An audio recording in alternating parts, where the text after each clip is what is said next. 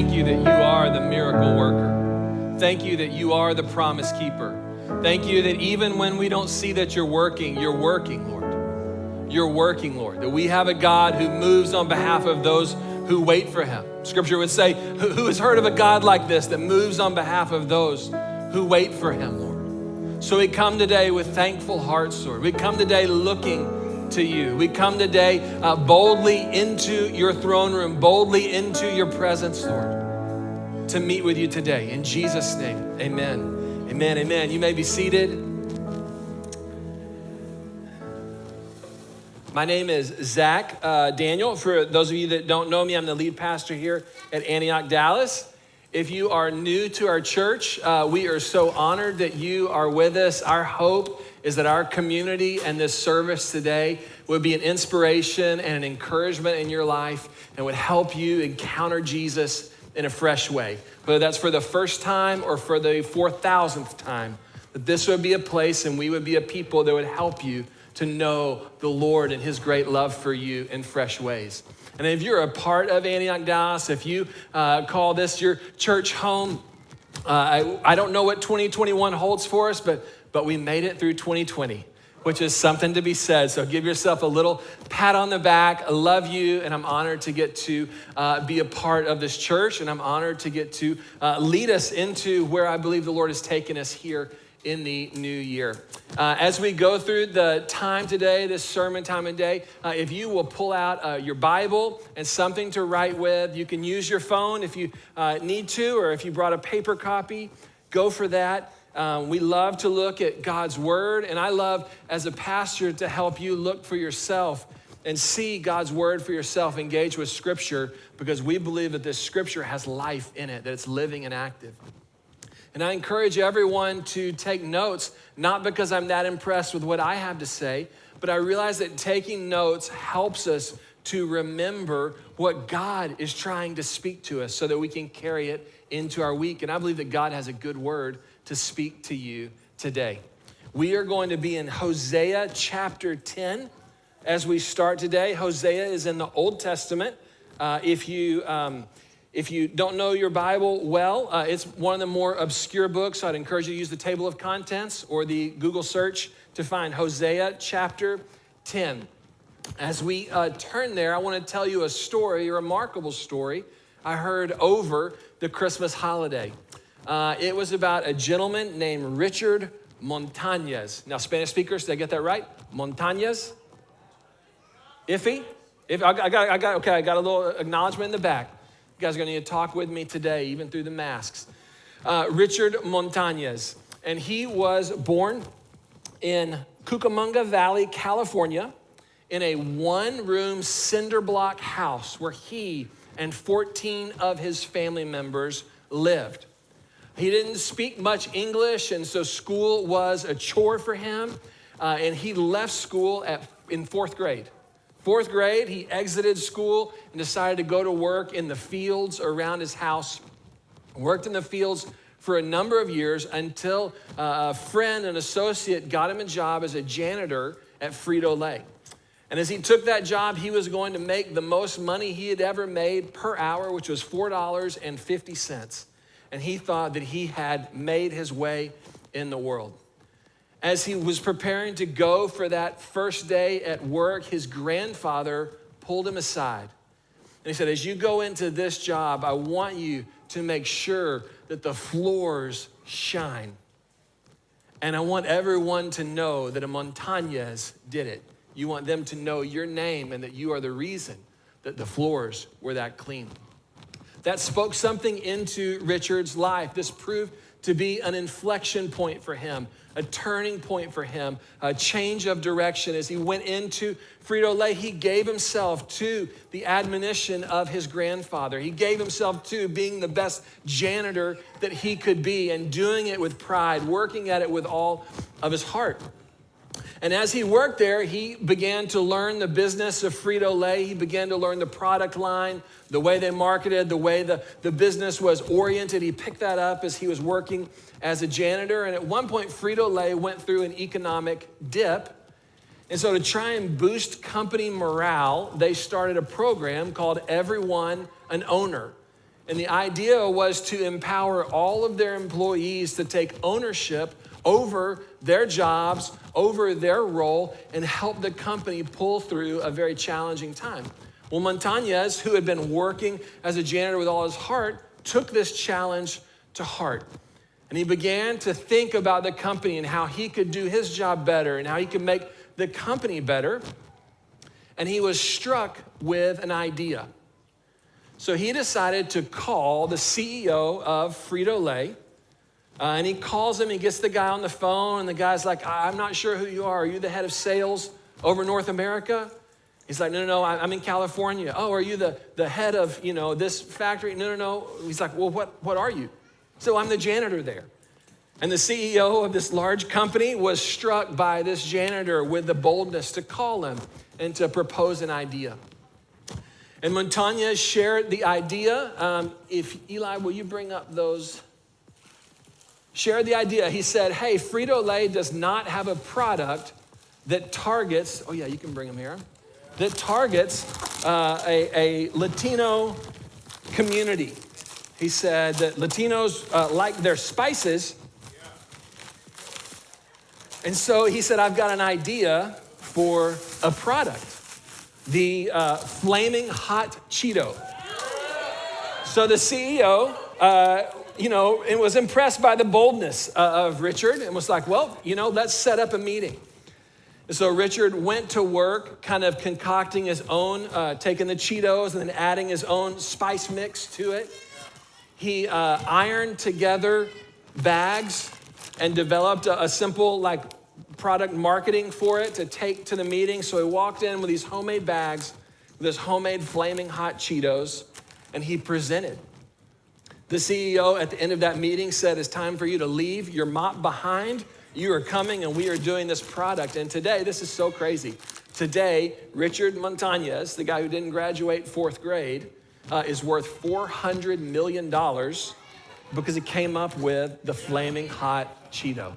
And if you're a flaming hot Cheeto fan, I've got four bags of them that you can come find me after the service. I'm gonna give you this. You can have it now. We'll just pass those out. A special communion today. And I, I, love that story because I think we all resonate with those stories of people kind of starting in one place and there being an inflection point in their lives, a turning point in their lives that lead them into a better future. Those stories capture our hearts. And scripture is full of inflection points for people, points of change, points where they're going one direction and have an opportunity to turn from where they are and go in a new direction toward a better future. And we're going to read in Hosea chapter 10 about an inflection point for God's people. Everybody say inflection point. Inflection point, right? The, the point where you're going one way, and then all of a sudden you're going a different way. Hosea chapter 10, God speaking like a father to his people begins to speak to them similar to how uh, Richard's grandfather spoke to him, speaking words of counsel, speaking admonition, wanting a better future for his people. You see, his people had strayed. They had wandered in their heart. They were still honoring God with their lips, but their hearts had drifted far from him. They had begun to worship and pursue other things. They'd begun to pursue the gods of money and prosperity and power and fruitfulness. And they'd turned from the God, uh, their God who had saved them. And they began to put their hope in other things and even other nations, leaders to bring them into a, a new future. And the fruit of that was not only brokenness in their own lives, was not only deception in their own lives, was not only evil in their lives personally but it began to affect their community, and there were all sorts of societal injustices being done as the result of their turning from the Lord. So God speaks to them and calls them to an inflection point. Hosea chapter 10, he says to them, He says, Sow righteousness for yourselves and reap the fruit of unfailing love. Break up your unplowed ground, for it is time to seek the Lord. until he comes and he showers his righteousness on you. But you have planted wickedness, you have reaped evil. You've eaten the fruit of deception because you've depended on your own strength and on your own many warriors. The roar of battle will rise now against your people, so that all your fortresses will be devastated. As Shalman devastated Beth Arbel on the day of battle, when the mothers were dashed to the ground with their children. God speaking through the prophet Hosea is calling his people. He said, I have called you to sow seeds of righteousness.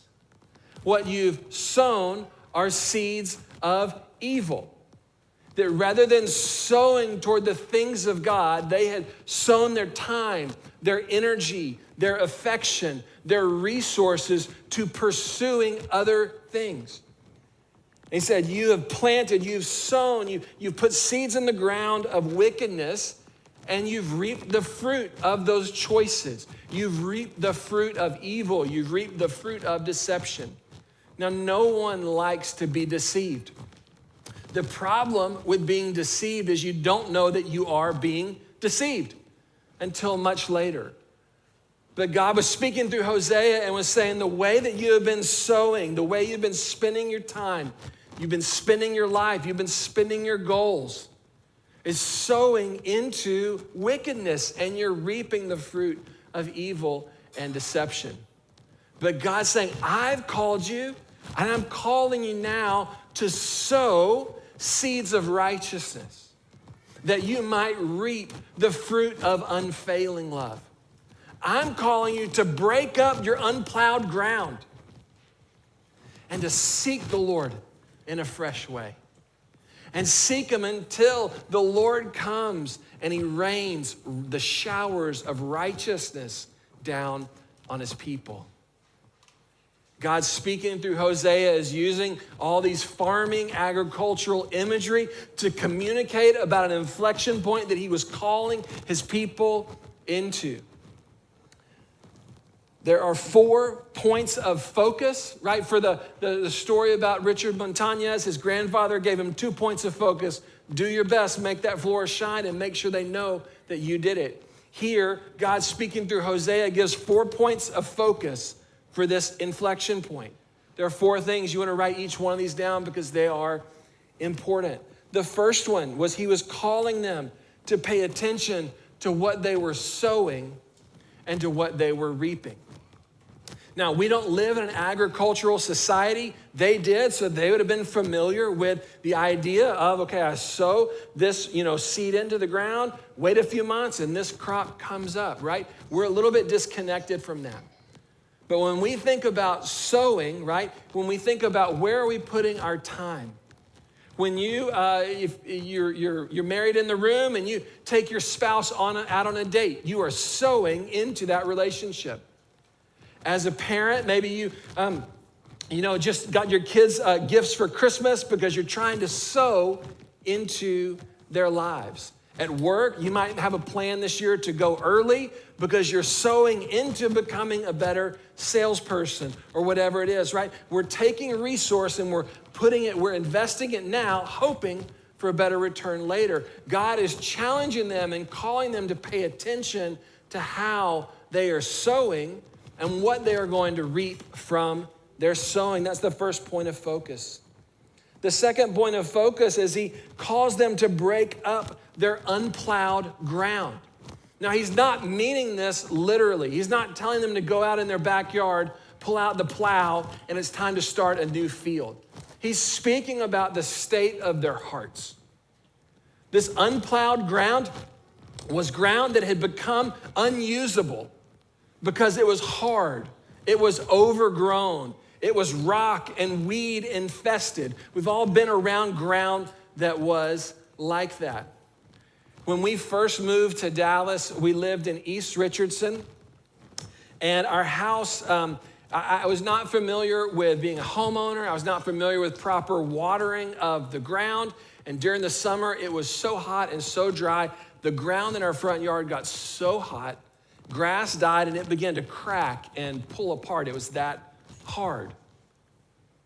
That's the type of ground that God is saying that's where his people's hearts had gone to. They were hard, that they were cracked, that they were rocky, that there were weeds grown, and he was calling them to break up the unplowed ground. That it's time to plant something new. Those words are hopeful. God is not saying, I'm done with you. God is not saying it's over for you. God is saying, I see potential in the ground, and I'm calling you to break up that unplowed ground. Unplowed ground to do what? In order to seek the Lord in a fresh way. He was calling them into a season of seeking God with the promise that God was going to rain down righteousness on them, that God was going to bring the fruit of His unfailing love in their lives if they responded to the inflection point. Now, the, the, the, people of God in this story, they did not respond. They did not heed the Lord's call. They did not take the time to assess their ways and seek the Lord in a fresh way, and it led to their downfall and destruction this challenge or this uh, initiative or this admonition from the Lord, I believe, goes out to his people, not just in their generation, but in our generation every generation since then. I believe that God is consistently initiating with his people like a father initiates with children and calling us into a better future that he has for us. As we come, as our church comes, we come to the beginning of the year. This is a natural point of inflection where we just kind of naturally begin to think about okay, what do I want to do differently in this year ahead than where I've been? And I believe for us, out of this passage of scripture, that God is speaking to us and He's calling us as His people to an inflection point. He's calling us as His people into a fresh season of sowing a fresh season of plowing, a fresh season of seeking, a fresh season of contending and longing for the things of the Lord with the promise that He wants to pour out His rain, the rain of righteousness on our lives, on our church, and on our city. They didn't respond, the people that heard this initially. And to be honest, if we just kind of read this and go about our ways, we won't respond either. But if we remember that Jesus came and we remember Jesus' great love for us, we remember his death on the cross, his resurrection, his fulfillment of being our righteous leader, if we look to him, we will find the grace that we need to respond to the Lord's admonition, to have this inflection point in our lives, and to see breakthrough as we move forward in the future. I want to go through each of these parts with you because over the next 21 days, I want to go through each of these four focuses uh, from January 11th, so not quite yet, January 11th to January 31st. We're going to be engaging as a church in a season of prayer and fasting. If you've been a part of our church for a while, you know that we uh, practice prayer and fasting. We'll fast in the fall, we'll fast in the spring, we're fasting in January. We, we believe in the power of prayer and fasting. And we're going to be entering into a fresh season of that here in January. The theme of our time is called Holy Spirit Come because we need more of God's power, more of God's presence in our lives and for our city. And I want to walk you through some of the basics of that because I think this is an opportunity for all of us to meet that inflection point, to respond to God's call on our lives, to seek Him in fresh ways. And I'm excited to see what may come. So when we begin to think about sowing and reaping, prayer and fasting is an opportunity that we all have to sow and it sets us up to reap. When we begin to pray into issues in our lives, things that God puts on our hearts, we're, we're sowing, we're taking seeds of faith and we're sowing them into God's hand. And He promises to be faithful to answer prayer. When we fast, we're doing the same. We're saying, God, we're actually very serious about this. This is more than just, well, I'll say a quick prayer, but I'm, I'm reorienting my life because I'm so focused on this. Prayer and fasting is an opportunity for sowing, and that's what we're going to be entering into. Prayer and fasting is an opportunity for us to break up the unplowed ground in our lives. As I was thinking back over 2020, uh, you know, I think that it in many ways has broken up whatever unplowed ground in our hearts that there is. It's been a very hard year. And our culture tells us, you know, it's, it's hard things don't break you, you know, they show you their strength. But, but in the kingdom, hard things actually are meant to produce brokenness, godly brokenness in our lives where we're broken of pride we're broken of self sufficiency. We're broken uh, of greed. We're broken of selfish ambition. We're broken of hatred. We're, we're broken through the trials and challenges of life. And when we respond to the Lord with prayer and fasting, the soil of our hearts gets churned up in fresh ways and prepared for new fruitfulness. Prayer and fasting is a tool to seek the Lord is a means where we can say, in the midst of our lives, we're going to turn our attention to God in a fresh way. And as we take the time to pray and to spend time in His Word and spend time with His people, we began to seek Him in fresh ways with the promise that He is going to come and He is going to rain righteousness upon us. The fourth point of focus I forgot to mention was dependence on the Lord's strength. God speaks to them here in verse 13. He says, You've depended on your own strength and on your own many warriors. And God is calling his people to depend on his strength. Prayer and fasting is a tool that reminds us that our strength is not rooted in us, but our strength is rooted in our King. That God is our strength, and that it's his strength that we depend on. And so we're entering into this time of prayer and fasting around these uh, several verses to respond to the invitation of the Lord for an inflection point as we head into the new year. When we fast, uh, we, we typically do food. We typically, as a church, we typically fast from food. Uh, that's a regular thing that we do. This 21 day fast, we're actually doing something a little different. So you want to make sure you hear this. This 21 day fast, I encourage you, fast from food as the Lord leads you, but I want to challenge all of our church to fast from media. And what I mean by media, we got, we got a fan right there. What I mean by media is I mean 2020, we've just been inundated with videos and social media and podcasts and news stories and just over and over and over and over and over again. And as we were looking toward this year and seeking the Lord on God, what do you have for us? The thing that was highlighted was we need a season as a people, not a permanent season, but a season as a people where, where the background noise in our lives gets turned down. So that the voice of the Lord, our ability to hear it, gets turned up. You know, you hear different things when it gets really quiet. You hear different things when you're out in the woods away from the city. When, when the background noise turns down, we're able to hear things that we wouldn't normally hear. And so we're going to be fasting. I'm encouraging you to fast from media. And what I mean by that is take time to, to not listen to your podcasts for three weeks. Take time to not watch Netflix or YouTube or whatever you watch, ESPN, whatever you watch, take time to set it aside for three weeks.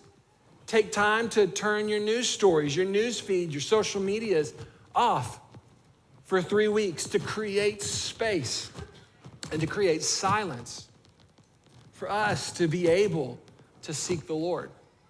Now, what I'm not saying is, I'm not saying if you're a student to tell your professor you can't turn in whatever assignment you have because your pastor said y'all are supposed to be on a media fast. Don't do that. Don't tell your boss that you can't come to that Zoom meeting because you're on a media fast. If there are places and ways that you're connecting with people relationally, because I know that many of us are, are a bit isolated in this time, I'm not saying turn that off. If it's people connection, if it's work related or school related, like go for it. You guys know what I'm talking about, though. Just the extra noise that we all have in our lives, just day to day. And rather than going about this in a legalistic way, where if you're a parent and you're like, well, I really depend on that show time for me to be able to take a shower, don't worry about it. You let, let your kids watch the show. Those of you that, you know, get angry about kids watching shows, you can email me later. That's fine. But I'm just saying, like, we're not trying to be legalistic about this of some rigid thing. Like, we're not made for this. This was made to help us. Okay? So I'm to trust you to figure out what that looks like for you. But I want to invite you in because there's opportunity ahead of us. There's a harvest of unfailing love ahead of us. There is the showering of the Lord, the showering of his righteousness into our lives in fresh ways. Our church has a history, a rich history of experiencing the power of God breaking through in people's lives when we have turned to prayer and to fasting. I can think through children who are alive today who their parents were diagnosed as being infertile, but they received a breakthrough through prayer and fasting. That now they're here. And families are big families, actually. The floodgates opened. Right? I, I can think through people who God spoke a significant word about the trajectory of their lives and their career as we prayed and fasted. I can think through people who were healed of physical diseases, physical sickness. I can think through people who uh, didn't know the Lord, who we prayed and fasted on their behalf and they came to know Jesus. Our church has a rich history of experiencing the power of God to break through in times of prayer and fasting. So I want you to think about this is my question for you. I would classify this fresh seeking of the Lord, this fresh harvest of righteousness, this fresh outpouring of His Spirit, I would classify it as renewal. And my question for you to think about this week is what does renewal look like in your life? What does renewal look like in your life? I wrote down uh, what it looks like for me. One phrase Renewal for me looks like I have been anointed with the oil of joy, and my joy changes the atmosphere around me. That I believe one of the things God wants to do in my life is a fresh uh, outpouring of the joy of the Holy Spirit in such a way that when I walk into environments, those environments get impacted by the joy of the Lord. That's what I'm going to be praying into and seeking the Lord on for me personally. What does renewal look like for you? Maybe it's something in you. Maybe it's a fruit of the Spirit in your life. Maybe it's a relational breakthrough. Maybe it's career decision. Maybe it's a physical sickness or physical need that you have that we want to pray into. What does renewal look like for you? In your seat, I believe these were in the seats. If they're not, they if you didn't get one, you can get one at the welcome desk on the way out. We have these awesome prayer and fasting booklets designed to help you engage.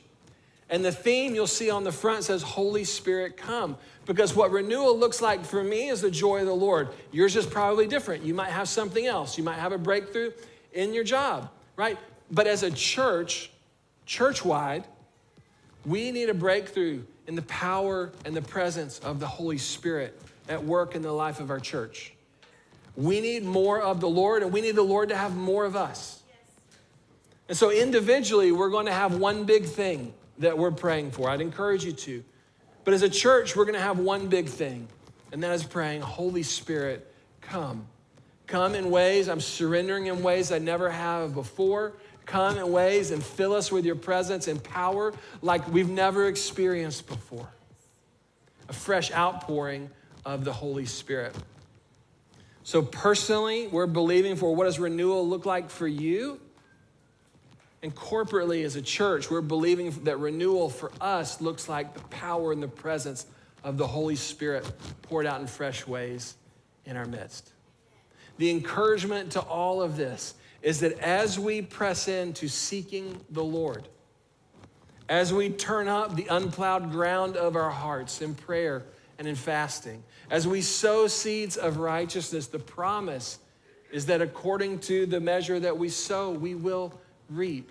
That God says we'll reap the fruit of unfailing love. It'll shower down righteousness in our lives and in our relationships and in our community. So we're starting not today or tomorrow, we're starting next Monday, January 11th. But I wanted to start talking about it today so that you can have time to think about it, to plan, to pray about how are you going to be a part. Our life groups will be focused on this this month.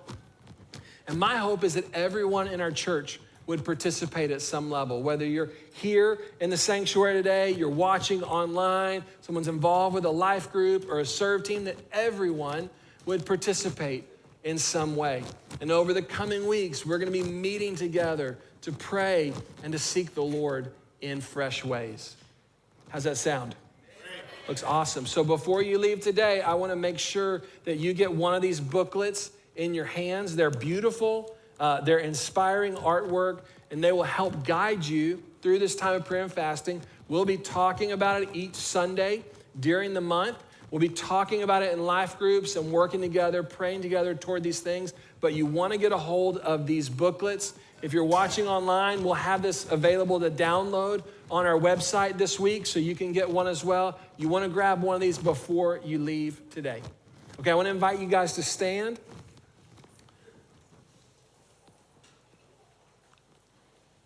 And we're going to take time now to respond to the Lord, to respond to his kindness to initiate with us, to invite us into a better future, to invite us into a fresh hope, to invite us into breakthroughs.